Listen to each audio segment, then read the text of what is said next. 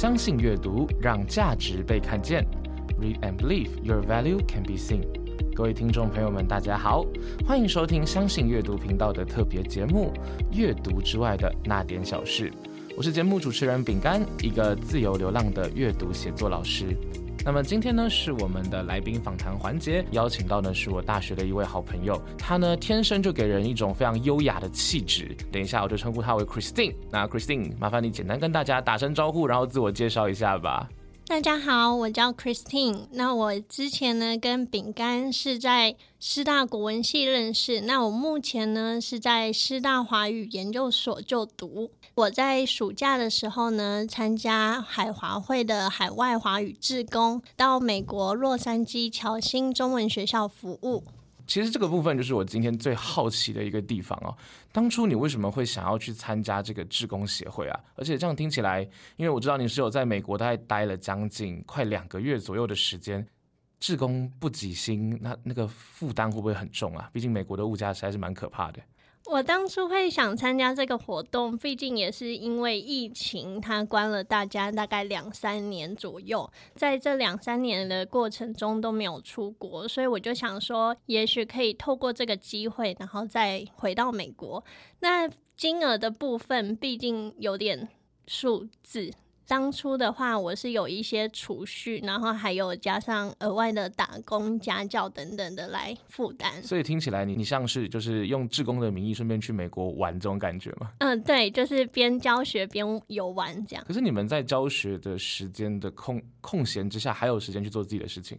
如果是在侨新中文学校的话，那是一到五，然后每天早上八点半左右，然后到晚上六点。那剩下的假日就是空闲时间。哦，所以你还是可以安排自己的活动这样子。是可以。那你刚刚说八点半到六点，其实这个上课时间跟台湾差不多，算蛮长的。嗯，对。里面主要都在教一些什么内容啊？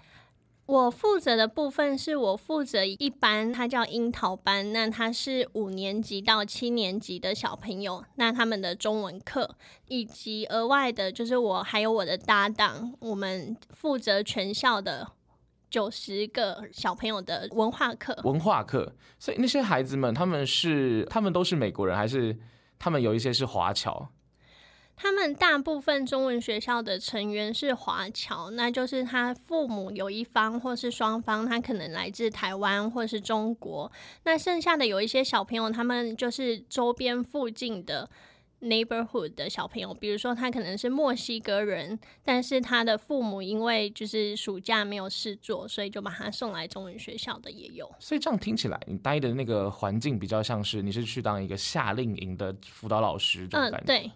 嗯，不算说辅导老师，因为他们有他们自己的辅导老师。那我们在中文学校的话，大家就会知道我们是中文老师，就负责中文的部分。那你们教八点到六点，应该不是一整天上好上满吧？还是会有空闲？嗯，有空闲，像是我的中文课，那它就是星期一、星期二下午从一点到三点半。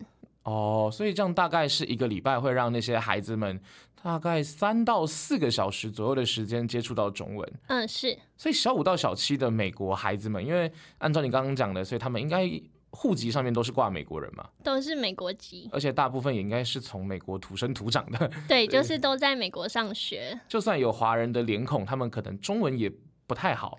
对，有一些小朋友他虽然年纪比较大，但是他会被分到程度没有这么好的中文班，有可能是因为他已经是他爷爷奶奶是移民到美国，他爸爸妈妈从小受的教育也是美国教育，所以已经不太在家里讲中文的，那他的中文程度就会相较于那一些从小就一直在家里讲中文的小朋友会来得好。所以其实你们也比较像是混龄班的方式在教吗？看的是程度，嗯，对，看的是程度。那五到七年级的那边的孩子，他们的中文程度，你觉得大概跟台湾的小学几年级差不多？大概跟小学四年级左右，四年级左右，对。哎，那其实听起来还不错哎。我原本预期可能还要再更小一点，因为我算一算自己五到七年级时候的英文程度，可能不到那边的小一、小二哎。对，因为他们如果是参加这个夏日学校的小朋友，他们平常的话基本上有在学期间，他们也会到巧心去上那种中文课，就是每天两个小时的中文课。这个跟你教的差别在哪里？我这个夏日学校，我的课程、我的教材，我可以自己安排。但是，比如说他们上正规的那种中文学校，那他们就是必须要用一些用程度分级的教材。那我印象中，他们好像是用来学华语，还是 Hello 华语，我有点忘记了。有点像什么大家说日语这种感觉的东西。他们就是有一个。你有看过他们的教材吗？华语教材？我没有看过他们的教材。我其实蛮好奇，他们到底会怎么去接触华语这一门语言的？因为从我自己小时候碰英文的感觉，就是认字，然后学一大堆考试会用，但是日常生活对话都不会用的文法。特别是我最近很爱看那个。Amazing Talker 里面的那个那两个人的频道，我才发现哈，原来我国高中学的那些英文都用不到吗？嗯，那那他们用的华语，你自己跟他们互动的过程中，你觉得是实用性的还是考试性的？嗯，实用性的，都是口语性的。然后我那时候去上课的时候，那边的小朋友很流行一个口头禅，叫“是真的”，就是他们无论你跟他们说什么，然后他们就会回你说是真的，就是 “It's true”。那你要你要不要来就是示范一下对话？因为很抽象，什么叫做后面都会加一个是真的？比如说像是他们有时候有电影日，那小朋友他们就会自煮爆米花，就是会有一些大哥哥大姐姐在厨房里面，然后帮小朋友爆米花。那这时候我就会进去说：“哎，你们的爆米花很好吃。”然后他们就会说：“哦，是真的。”然后我说：“哎，你们怎么会用爆米花？”然后他们就说：“我我本来就会。”然后是真的。这些内容都是中文，都是中文，太奇怪。因为如果你跟大朋友的话，你是可以一直跟他们用中文讲话。他们这个口头禅流行的好奇怪，我甚至无法理解他们的出处到底是从哪里来。我也无法理解，也不是最近的流行用语。对，不是，完全不是，就是他们这个学校他们自己的生态。OK，很有趣。那你在那边教书大概两个多月的时间嘛？有没有让你比较印象深刻的事情？比较印象深刻的有几个方面。那如果是从教学来说的话，我喜欢就是我很认真准备我的上课教材，然后学生把它学得很好，这会让我觉得很开心。比如说我们这一次我们使用了三种，就是三个主题为方向。那第一个是一个绘本，叫你觉得幸福是什么？这一本绘本，嗯，那第二个是绿色和平组织他们出的《我家不见了》哦，这个那它这个有一个英文的影片跟中文的影片，那因为它在这个影片中，它有使用就是变声，所以每个角色都有自己的声调。那小朋友听了中文版加英文版，他们就会对这个很喜欢。那再来，最后我上了两个失智症的绘本，一本是。爷爷奶奶的情人装，那另外一本是奶奶的相簿，我有点忘记名字是什么了。对他们来说会不会太沉重啊？这个话题。我那时候挑这个主题的时候，是因为我在那边有参加一些聚会，然后我就觉得那边的华人真的长命百岁，就是 就是他们大概八十几岁，然后还会在路上开车。然后身体还很硬朗，这跟我认识的八十岁的阿公阿妈不太一样。所以我就觉得，在那个美国那边的华人，如果是华人家庭的话，他很常就是会有他跟他爷爷奶奶住，或是他祖父祖母住。哦，所以他们那边三代同堂的机会其实是很高的。不是三代同堂的机会，就是他们可能住在附近，然后他们会去拜访爷爷奶奶。对他们来说是日常行为。对，然后有一些小朋友，他们是爷爷奶奶送。上下学的也是有这么特别，就是帮忙送上下学。对，所以你会觉得这种跟乐龄有关的或者长照有关的议题，可能会跟他们生命中比较有切合。对，因为我当时是想说，就是在这个夏日中文学校，我想要上一点不一样的内容，然后我就上一些网站去找有没有相关的，然后我就觉得失智症这个方向还不错。那孩子们在。体会这些内容，或是在你们上课的过程中，他们都可以很好的理解你要讲的东西吗？毕竟他们的母语还是以英文为主。如果我们要带他们进行深入的讨论啊，或是一些反思的时候，其实也蛮吃重他们的语言理解能力的。还是其实你在带他们讨论的时候，你会用英文？我是中英夹杂，因为他们也是中英夹杂，这样。所以就是我们晶晶体体很严重。但是小朋友他当然还是小朋友，就是虽然我们上这些内容，但是他们还是会用小朋友的方式去思考，比如说像是。在上爷爷奶奶失智症的时候，那他们就很爱跟我分享说，他们爷爷奶奶什么呃感情不好啊，因为我们说了爷爷奶奶的情人装嘛，是因为奶奶很在乎，就是爷爷他会不见，所以他们的背后就是印上他们双方的资讯这样，但是他们就会跟我就是唱反调，就比如说他们会说，哦，我爷爷奶奶感情很不好啊，然后没有像故事中的这样子。那还有就是，比如说像孩子，你觉得幸福是什么？那我们当然就是会问小朋友说：“那你觉得如果这辈子要怎么样，你会觉得你才幸福，或是你觉得幸福是什么？”那有一些小朋友他就会把幸福想得很崇高，就是。比如说，他会说：“哦，我一定要找到一个超级好的工作，然后住在超级大的房子里面，然后他才会觉得幸福。”美国孩子的幸福这么务实的吗？但是也是会有一些小孩子，他会觉得说：“哦，我跟我姐姐玩，我姐姐愿意陪我玩。”这就是我觉得很幸福，或是说他会觉得哦，我爸爸妈妈愿意带我去公园玩，然后愿意陪着我，他就觉得很幸福。怎么觉得后面这两个听起来有一点点心酸？这个孩子的成长经历是不是过了一些不太好的事情？没有，就是我说，就是有每个小朋友他对幸福的定义不一样，就是有一些他一定觉得他幸福是要很遥远的事，就是他必须要完成怎么样怎么样怎么样，他才会觉得。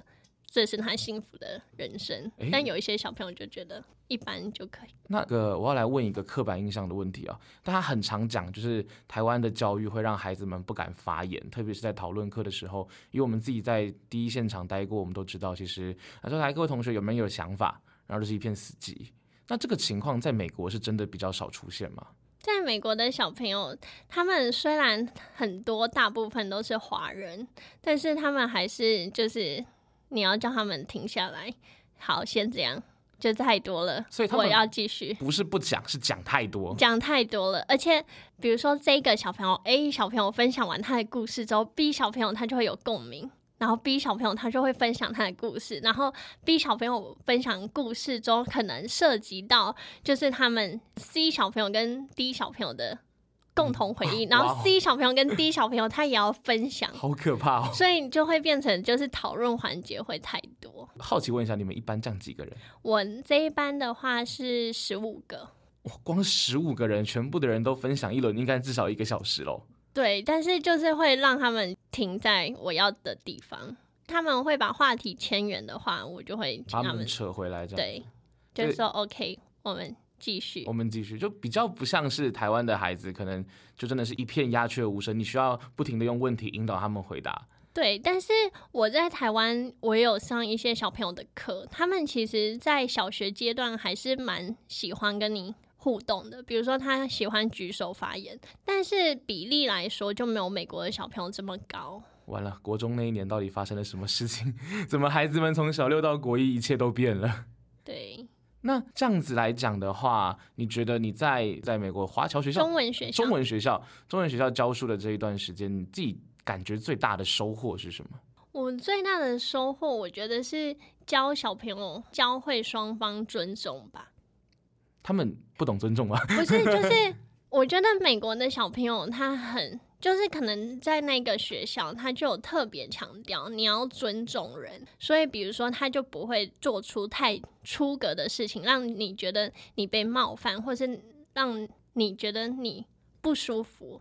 比如说在小朋友他们难免都是会很吵嘛，但是你叫他们安静之后，就是你请他们就是先听你讲话。你要给一些指示的时候，那比如说，哎，你就会说，哎，我希望你们就是先听我说，然后你们再发言，这样，那他就会安静下来。好乖哦。对。这么乖的吗？就是比较少出现像台湾那样，你要吼大家，就是叫他们安静，或是我们会有默契，比如说就是小嘴巴，那他们就会说闭起来。这个也有，就是带过去。这个在美国也玩得起来。嗯，然后或是拍手，如果你听到我说话，你就拍两声，然后他们就会拍两声，然后就会安静下来。这样听起来，那些我们在教育理论学到的代班技巧，其实至少在国小这个阶段，不论是哪个地方都是适用的。对，是。那你在那边教了这两个月啊，你也有得到你的收获，所以你会推荐未来可能跟我们一样想要走上教育之路的人，也走一遭你这样子的经历嘛？如果特别是想要走华文教育的人来说，我蛮推荐的，因为你到那边，他是真的就是校长，就是真的把一个班丢给你上。那你就是你每个礼拜你都要想内容，然后你要自己去管理你的班，因为你的教室里面没有其他老师会进去，没有其他老师，没有没有人会看着你上课，所以你你就是要自己 hold，你就是一个老师。你还兼职班导这样，呃，他们没有所谓的班导，他们就是比如说你的中文课，那你这一堂这一间教室就只有你，哇哦！对，所以国小应该正常来讲，以我的印象里面，我们是不是大部分的公立或私立小学后面都还会有一个就是班级导师坐在那边的位置？嗯，对，但是在你们完全没有，完全没有，就是那一个时间他们就是 follow 你，然后到你的教室，然后你下课了，他们才然后你下课了，他们才出来，哇，然后你还会指派功课给他们。那这样子你们备课压力不会很大吗？我个人还好，因为我本身就很喜欢找我自己的素材，然后上课。所以其实在这两个月下来，负担不算重，除了经济以外，负担不算重，但是体力也是，因为他们那边是小朋友上五十分钟到一个小时的课，他们就要出去 recess，有点像下课时间，然后二十分钟。那二十分钟的话，是所有的老师都要出去外面看着小朋友，然后他们就是会打手球，然后打篮球，然后打那个 pickleball。pickleball 就是一个板子，然后拍一个球，有点像桌球，但是是全身的，不是在桌上的。我回去 Google 一下，这对听起来很特别。然后还会玩飞盘，然后打羽毛球，然后还会有一些比较小的，就在那边跑来跑去，全都是户外活动，全部都是他们就是都在外面，而且老师要全程跟着。你不用跟着，你就在旁边看。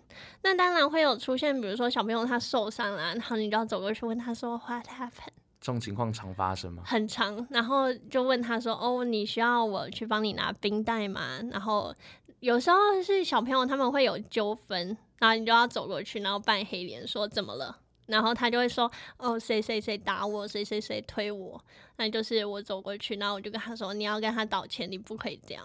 哦，这个部分真的跟台湾的下课时间很不一样。我对印象中，大部分的台湾老师下课的时候做的事情就是回自己的工位上面，或者是等其他人来问他问题。”对，但是这边他就要求，就是所有的小朋友在下课时间之内，你不能留在教室。哦，原来是这样子。对，OK。那各位听众，我们上半段的部分呢，因为时间的关系，差不多到这边就要做一个收尾了。那下一集我们一样会继续采访我们的 Christine，问她有关于在她的眼中台美两边她看到的教育现场的差别。那下半集的节目也相当的精彩，所以请各位听众下礼拜二同一时间不要忘记回来我们的节目哦。那让我们做一个简单的收尾吧。啊，Christine，你有什么话想要跟大家在上半集的部分做一个结束吗？跟大家说一声再见之类的。大家再见，下一集还很精彩哦，要记得听。我们平常邀请的几个都是男生，今天难得请了一个女性嘉宾，请各位下个礼拜回来，让我们继续我们的节目。那今天的呢部分呢就到这边，相信阅读，read and believe your value can be seen，让我们的价值被看见。我是主持人饼干，一个自由流浪的阅读写作老师。上半集的部分到这边喽，下次再见，拜拜。